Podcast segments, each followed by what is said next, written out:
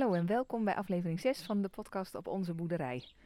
Vandaag ga ik op zoek op het erf naar Nick Stalenhoef. Hij werkt al een aantal jaren bij Arjen uh, als zijn rechterhand. Ooit begonnen als stagiair. En ik wil van hem nou wel eens weten of hij uh, een lievelingskoe heeft bijvoorbeeld. Laten we gauw kijken of we hem ergens kunnen vinden. Nou, daar zitten we dan. In de stal van Arjen. En ik kon jou even wegplukken bij het werk. Wat was je aan het doen, Nick? Ja, ze kwamen vandaag mest uh, halen. Ze moesten een beetje overpompen en een beetje mest mixen. Zodat nou, alles mooi homogeen uh, het land op kon. Uh. Het rookt niet heel lekker, hè? Nee, er komt altijd een speciaal luchtje vanaf. Of is dat nou een burgeropmerking van mij? Nou, een klein beetje, maar valt mij. Weet je wat altijd zo leuk is, Nick? Arjen die plant dit altijd. Als ik net de was heb gedaan en dan hangt de was buiten te drogen en dan komt de mest Ja, de, wind staat altijd verkeerd. Altijd Als verkeerd. het moet gebeuren. Ja. hey, en nou ja, ik, koop, ik loop jou natuurlijk regelmatig tegen het lijf, want jij werkt hier al Hoeveel jaar alweer? Ja, vier jaar denk ik. En nog een keer stage gelopen. Ja. En um, nou is het zo dat je niet zomaar stage gaat lopen op een melkveebedrijf. Dus um, hoe komt het dat jij later dacht als kind, ik word boer? Ben je opgegroeid op een boerderij? Ja, thuis hebben we ook een melkveebedrijf. Uh, zo zijn we er eigenlijk een beetje in opgegroeid. Uh, van vroeger uit al, zeg maar. Uh, altijd en, buiten. En, en waar woon jij? Ja, in. Emnes. En ben je dan alleen degene die uh, de, het boerenbloed heeft? Of heb je nog meer familieleden die zeggen van nou, ik ben ook echt boer in hart en nieren? Nou, ik heb nog twee broertjes en één zusje. En ze vinden het allemaal wel mooi om uh, buiten aan de gang te zijn. En tussen de koeien. En, uh, maar niet echt om over te nemen. Dat niet? Nee. Want is het in jullie familie ook zo dat je echt met elkaar al wel over praat wie dat later gaat doen? Of is het nog veel te vroeg? Ja, daar praten we nou wel over. Ja, hoe we het beste vorm kunnen geven. Of in maatschap of dat soort dingen, zeg maar. Ja. Want hoe oud ben jij nu? Uh, nu 23. Uh. Okay. En dan ben je een jongetje van. Vanaf wanneer ben je op de trekker geklommen, Nick? Ja, van vroeger uit al. Uh, vroeger gingen we altijd met mijn vader mee.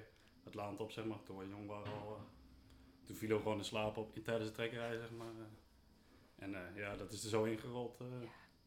En, en, kan jij je herinneren dat je toen al, al zoiets had van... Ik, ben, ik vind koeien echt leuk? Of was het meer zo, het was voor jou heel normaal? Hoe gaat zoiets? Hoe voel je dat van binnen dat je iets op... Hey. Deze bedoel je? Ja. Oké, okay, doe jij hem erin of ik hem erin? Ja, ik doe hem er vanmiddag wel even op. Oké, okay. Top, bedankt. Hi. Wat gebeurde daar nu? Wie is dit? Oh, dat kwam voor de onderhoudsbeurt voor de melkrobots. Uh, en we hadden een klein onderdeeltje nodig. Oké, okay. en die ga je zelf erop zetten? Ja, die kunnen we vanmiddag opzetten. Top. Maar we hadden het nog even over jou op de trekker als klein jongetje. Had je toen al het gevoel van dit wil ik later ook doen? Of, of groeit zoiets gaandeweg? Hoe gaat zoiets, Nick? Ja, dat groeit er wel langzaam in, denk ik. Uh, maar ook pas toen ik 15, 16 was, denk ik dat ik het wel... Uh, dat het vanaf toen ook pas meer ging spelen, zeg maar. Uh, van deze kant moet je echt op gaan, zeg maar. Tenminste, dan ga je toch bepaalde keuzes maken. Uh, welke kant je, richting je op gaat. En... Had je ook veel boerenvrienden? Ja, van vroeger uit wel altijd al, ja. Altijd met dezelfde groep omgegaan. En daar gaan we nou nog steeds mee om, zeg maar. Zitten daar ook jongens bij die boer worden? Nee, dat niet. Maar wel die uh, bij agrarische loonwerken werken en dat soort dingen, zeg maar. Ja oefenierbedrijven. En, uh... Dus alle mannen in, in Nest zijn wel gek op buitenwerk, als ik het zo hoor. Ja, de meeste wel, denk ik. De meeste wel, ja. Hey, en dan ben je een jaar of 15, 16, dan sta je voor de keuze. Had je nog een ander iets in je hoofd dat als boer het niet zou worden, had je nog een, iets anders waarvan je dacht, nou, kon ook wel leuk zijn? Ja, oefenieren of de tuin in, dat soort dingen, zeg maar. Oh, je houdt van tuinier ook? Nou, niet van tuinier, maar gewoon de daan echt eromheen, zeg maar. dat soort dingen leek me wel leuk. Ik wou bijna zeggen, ik nou hoor ik iets waardoor ik je misschien af en toe ook eens even... nee hoor, grapje. Nee, maar het was dus wel altijd, uh, als je het dan hebt over een keus, dan gaat het bij jou echt wel altijd over buitenwerken. Ja, ik denk het wel, ja. ja voor de rest nooit echt uh, op kantoor gezeten of dat soort dingen. Nee. En toen moest je een stageplek zoeken. Hoe kwam je bij Arjen terecht? Ja, eigenlijk gewoon via de, via de mbo-site, zeg maar. Kon je opzoeken en... Uh, Kijk, en Arjen had natuurlijk een ander verhaal dan de meeste andere boeren. En dat trekt het dan toch wel aan. Uh, Kon je, kun je nog herinneren wat dat was? Dat je dacht, hé, hey, wat, wat, wat anders?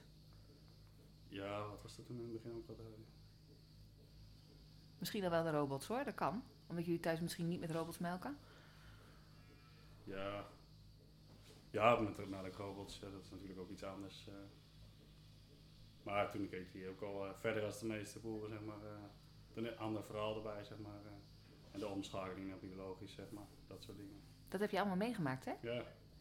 Wat was er voor soort periode? Was dat hè, wennen? Of zeg je van nee, of was juist leuk met z'n allen denken we gaan om? Hoe, hoe ging dat in die tijd? Ja, het was wel een heel, uh, heel omslagpunt, zeg maar natuurlijk. Uh, koeien moeten voor het eerst naar buiten en voer winnen wordt anders. is een hele, hele verandering op het bedrijf. eh.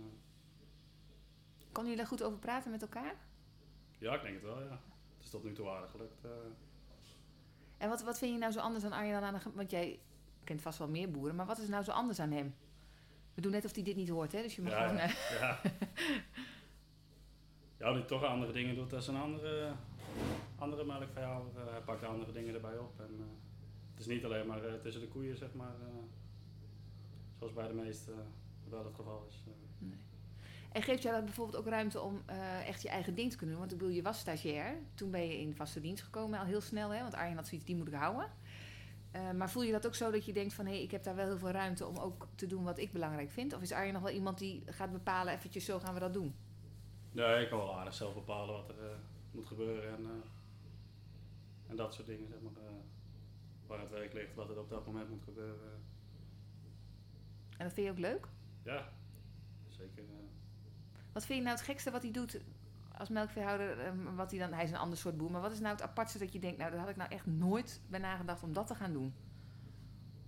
Ja, zoals met die molen en zo. Ik snap niet, ja, ik snap niet hoe je erbij bij kan komen, zeg maar. maar uiteindelijk is het wel gelukt eh, en staat hij er. eh. Nee, het is toch een heel... daar moet je maar net opkomen en hoe die ook bij dat idee kwam om dat hele graanschap op te richten, zeg maar. Moet toch wel...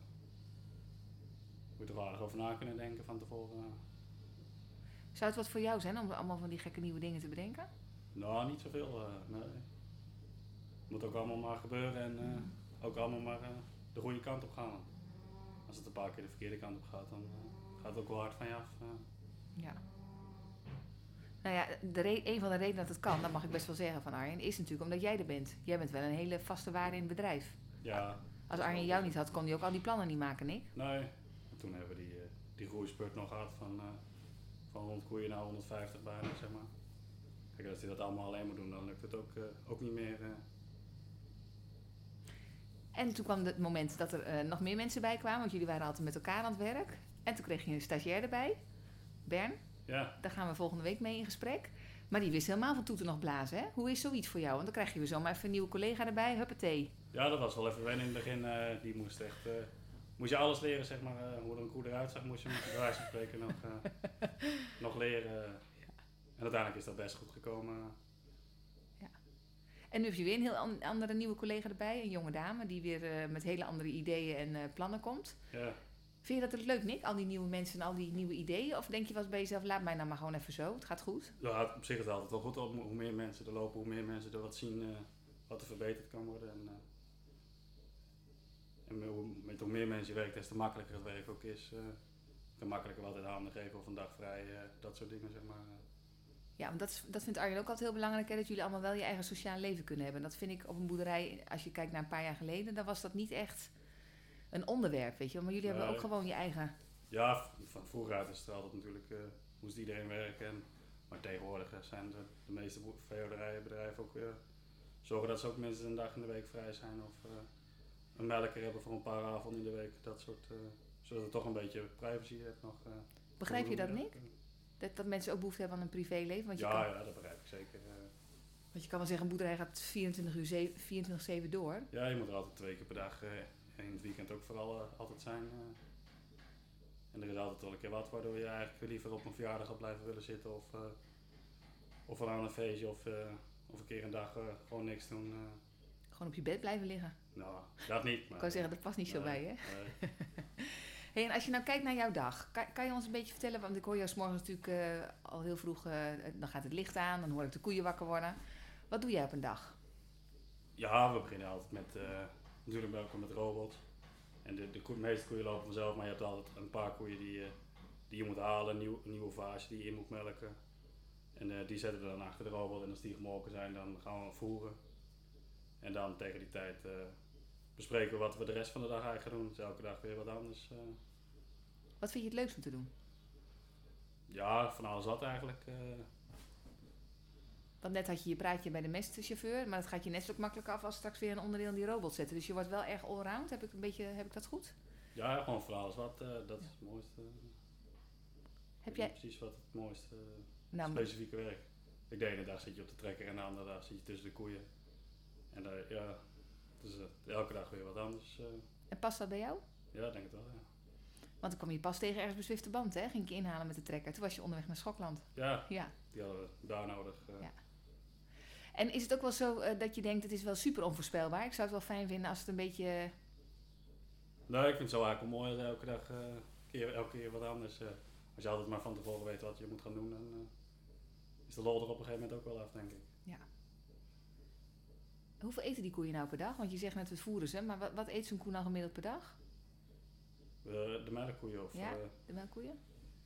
ja, ongeveer 15, 16 kilogram droge stof per dag. eh, 15 tot 16 kilo. droge stof per dag, zeg maar. Dat is ongeveer een 30 kilo, eh 30 kilo kelgas en dan nog een gemiddeld 8 kilo brok, zeg maar. En nog 4 kilo mais gemiddeld. eh. Dat krijgen wij niet weg, Nick, nee, per dag. nee. En hoeveel melk geeft een koe per dag? Ja, gemiddeld ongeveer 30 liter per dag. eh. 30 pakken melk. ja, Zo. gemiddeld zeg maar over de hele veestapel. eh. Dus de ene koe geeft, eh, geeft bijna 50 en de andere die bijna tegen kalf aan zitten, die geven nog maar 10, 15 liter, zeg maar. Ben je echt een koeienboer? Ja, ik denk het wel, ja. Tenminste, ja, op het land bezig zijn is ook leuk. Maar het mooiste is toch als je de koppen koeien ziet en die geven een hoop melk. En, eh, dat is toch wel het mooiste, ja. Als ik weer een verse koe heb die er mooi voor staat, dat is altijd wel een mooi gezicht, ja. En heb jij een lievelingskoe hier in de stal? Dat wil ik ook even weten. Nee, ik denk het niet eigenlijk. Nee? Ik zou er niet zo eentje weten eigenlijk. Die, die, die zonder dat, ze, dat je hoeft te roepen naar de al opstaat en denkt, daar is Nick. Die Nee, heb nee, die hebben we niet. eh. Ze zijn allemaal net zo eigenwijs als, eh, hè? ja, het ook niet te mak maken. eh. Nee, want dan? Wat gebeurt er dan? Ja, daar kan je er ook niet veel meer mee. Dan willen ze niet meer uit de weg, zeg maar. eh. Nee, dan gaan ze heel tegen je aan staan duwen, Ja. toch? Ja, dat is ook niet de bedoeling. hey, en als je kijkt naar eh, de koeien, vind je dus heel leuk, maar je vindt het trekkerwerk ook heel leuk. En eh, je zei net, de koeien moesten ook weer naar buiten toen we natuurlijk biologisch werden. Want je hebt ook nog hier gewerkt toen we geen biologisch melkveebedrijf waren. Ja. Wat is nou het grootste verschil gewoon in... Of nee, laat ik het anders vragen, Nick. Merk je een verschil? Als je een gewoon melkveebedrijf bent of bio, is er nou echt een verschil in, in de manier van werken? Ja, er zit verschil in de regelgeving als eerste natuurlijk. Met weiders ze moeten buiten lopen en de, je moet ze anders behandelen, zeg maar, als een koe een keer wat mankeert. eh. Wat bedoel je daarmee? Kan je dat uitleggen voor iemand die dat nog nooit gehoord heeft? Ja, als je een keer bijvoorbeeld een koe hebt die niet he- helemaal fit is, eh, dat doen, dat behandelen we normaal met medicijnen, zeg maar. Alleen eh, biologisch zijn de wachttijden wat langer als gangbaar, zeg maar. Dus dan zijn we aan het kijken of je ook na- met natuurlijke middelen de koe beter kan, kan maken, zeg maar. Of weer fit kan krijgen. En Zonder dat ook, er dan echt medicijnen in, eh, in hoeven. vind je dat ook een uitdaging om dat te proberen? Ja, dat is wel een uitdaging, ja, want uiteindelijk moet je toch de, zo laag mogelijk antibiotica gebruiken op, op het bedrijf. eh. Hebben. En dat is eigenlijk wel voor alle boeren denk ik een uitdaging, hè? ja, En als burgers, nou, want je hebt ook vast wel vrienden die helemaal geen verstand hebben van de boerderij. Of misschien zie je die weinig, maar je, je herkent vast de volgende vraag. Dat sommige mensen gewoon denken dat wij altijd medicijnen voeren hè, aan de dieren. nee, nee, nee, dat zeker niet. eh. Alleen als een koe echt wat mankeert, eh, als je bijvoorbeeld een keer een koe met uierontsteking of met baarmoederontsteking, dan moet je ze wel behandelen, want anders he- help je ze ook niet. Eh, als je ze niet behandelt, dan worden ze alleen nog maar slechter ervan. eh. Dus af en toe moet je toch een keer een koe behandelen met antibiotica. En daar sta- daar staan wachttijden voor, dus die melk die leveren we niet aan, het, aan de melkfabriek, die, we- die gooien we zeg maar gewoon weg. En, hoe was het dan toen jij hoorde, we worden biologisch en dat we dan voor het eerst weer die koeien naar buiten deden? Want dat was nogal een spektakel, zullen we maar zeggen. Maar vind je dat dan leuk? Vind je dat dan leuk als die beesten naar buiten gaan? Of denk je van nou, het moet omdat, eh, omdat het voor de bio, eh, weet je wel zo. Dat, dat vind ik altijd zo. Nou, voor dierenwelzijn is het wel goed dat ze buiten mogen lopen. Ze heen en weer kunnen lopen. Dat ze kunnen kiezen of ze buiten liggen met mooi weer. Of als het regent dat ze dan binnen lig- kunnen liggen, zeg maar. Maar het was natuurlijk wel een heel, eh, heel omslagpunt. Want de koeien waren het allemaal niet gewend. Er waren, er was geen enkel ooit nog buiten geweest. Dus eh, ze moesten allemaal voor het eerst naar buiten. En dan is het zonlicht. En als ze dan geen draad kunnen, dan is het een hele, hele uitdaging om ze in, in de wei te houden. En dat ging de eerste, de eerste keer niet zo mooi, maar daarna liep het eigenlijk vrij snel eh, goed. eh. Maar we hebben heel wat rodeo-sprongen gezien, hè Nick? ja, ja, toch wel, ja. En ik zal ook nooit vergeten, dat mogen de mensen ook wel weten die dit horen, dat de boer eens een keer een weekendje dacht, ik ga er van tussen. En eh, Ja. de- familie zat thuis binnen en dacht, wat horen we toch allemaal voor kabaal? En toen liep het hele spul op het erf, hè? Ja, dat was een keer s'avonds was dat. eh toen was het, was Ik weet niet waar dit toen eh, was, met een weekendje weg Een weekendje weg met zijn broer en zus. En Ja. toen, toen belde, heb ik jou maar in een nood opgebeld. En ik dacht, nou, dit gaat niet helemaal goed. Want ze stonden zelfs op de maisbult, hoor. Ja, ze liepen overal, ja. Maar toen ik kwam hadden jullie zo aardig, aardig in de stal weer. Kijk, we krijgen gewoon een compliment van de, van de, van de rechterhand van de Ja. boer. Dat- Dat goed, doet mij goed, Nick. Want ik bedoel, ik heb toch altijd het idee dat ik 1-0 achterloop met alle dingen die ik niet weet over de boerderij, hè? Allemaal iets mee toch? Nou, ik doe wel mijn Ja. best. Maar wat jullie weten, weet ik natuurlijk allemaal niet. Nee, maar dat is nog logisch ook toch. eh. als je er ook niet elke dag mee bezig bent, dan eh, weet je dat ook niet. eh. Nee. Maar daarom is het leuk om dit soort gesprekken te hebben. Want dan leer je ook zelf ook weer van. Zelfs als boerin, hè? Ja. Hey, en als je nou kijkt eh, naar de toekomst, want ja, je weet, Arjen heeft natuurlijk altijd eh, allerlei plannen in het vooruitzicht en in het vizier. Heb jij een idee waar we volgend jaar staan, bijvoorbeeld? Met het bedrijf, maar ook gewoon als. Ja, op het melkbedrijf denk ik dat we hetzelfde aantal koeien wel melken en dan zorgen dat we iets meer, eh, die ruwvoervoorraad iets meer op orde hebben. En wat betekent dat precies? Ja, gewoon het voer wat de koeien weg eten zeg maar, in, in de wintermaanden, dat we daar genoeg van hebben. Ook qua kwaliteit, zeg maar, dat we zo min mogelijk dure, dure bijproducten als kraakvoer moeten kopen. En dat is een beetje waar Arjen ook mee bezig is, dat alles rond moet gaan op het eigen bedrijf, geloof ik. Hè? Dat jullie veel meer willen sluiten nog, hè? de Ja. kringloop. Ja. Dus dat is een mooie uitdaging. En, en dat andere, al die avonturen, wat denk je daarvan, Nick? Wat is daar jouw mening over? ja, ik denk dat over een jaar dat, dat de molen wel draait, zeg maar. Dan is het zorgen dat er voldoende eigen graan van het land komt. Om eh, met, je- met zijn eigen graan eh, de molen kunnen te laten draaien. Ja, ik weet niet, die andere plannen. eh, ik weet niet of, dat, of iedereen het allemaal mag. eh, Nou, we moeten maar zien hè, wat het allemaal... Ja. Nou ja, we hebben al heel veel plannen gehoord van Arjen... over van de zorg tot en met eh, wat hij allemaal op Schokland nog wil gaan doen. Maar het allerbelangrijkste wat ik elke keer terug hoor... is gewoon dat hij in beweging wil blijven... zodat we laten zien ook hè, aan de mensen... dat je gewoon onderdeel bent van de samenleving. Wij, wij als boeren horen er gewoon bij. ja.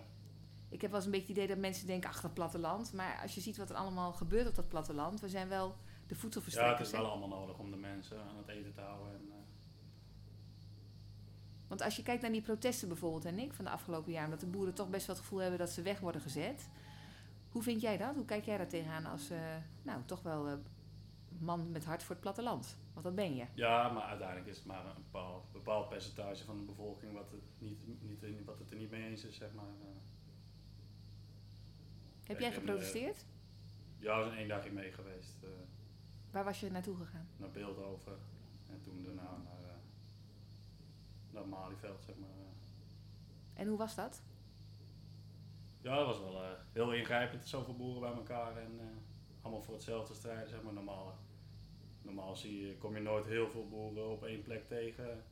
En dat was toch wel heel apart dat er zoveel boeren bij elkaar waren. Heb jij een idee hoe dat verder moet, de crisis met de boeren? Ja, crisis is nou, nou een stikstofprobleem natuurlijk. Maar die moeten we eerst proberen zien op te lossen. Maar dat is niet alleen de plicht van de boeren, dat is van de hele samenleving om eh, het stikstofniveau naar beneden te krijgen. Ja. En hoe zou dat moeten, denk je dan? Want wij kunnen wel op een trekker blijven springen om te mopperen daarover, maar het moet anders. Ja, ja mopperen, dat eh heb sowieso geen zin. eh. uiteindelijk moet je toch, toch met, de, met de regels meeleven en zorgen dat je het voor jezelf beter voor elkaar maakt, krijgt dan dat je het eh, eerder gedaan hebt, zeg maar. Denk je dat alle boeren daar dat kunnen, niks, zo meebewegen met wat er allemaal anders moet? Ja, ja, uiteindelijk moet iedereen wel meebewegen, want anders houdt het vanzelf een keer, eh, een keer op.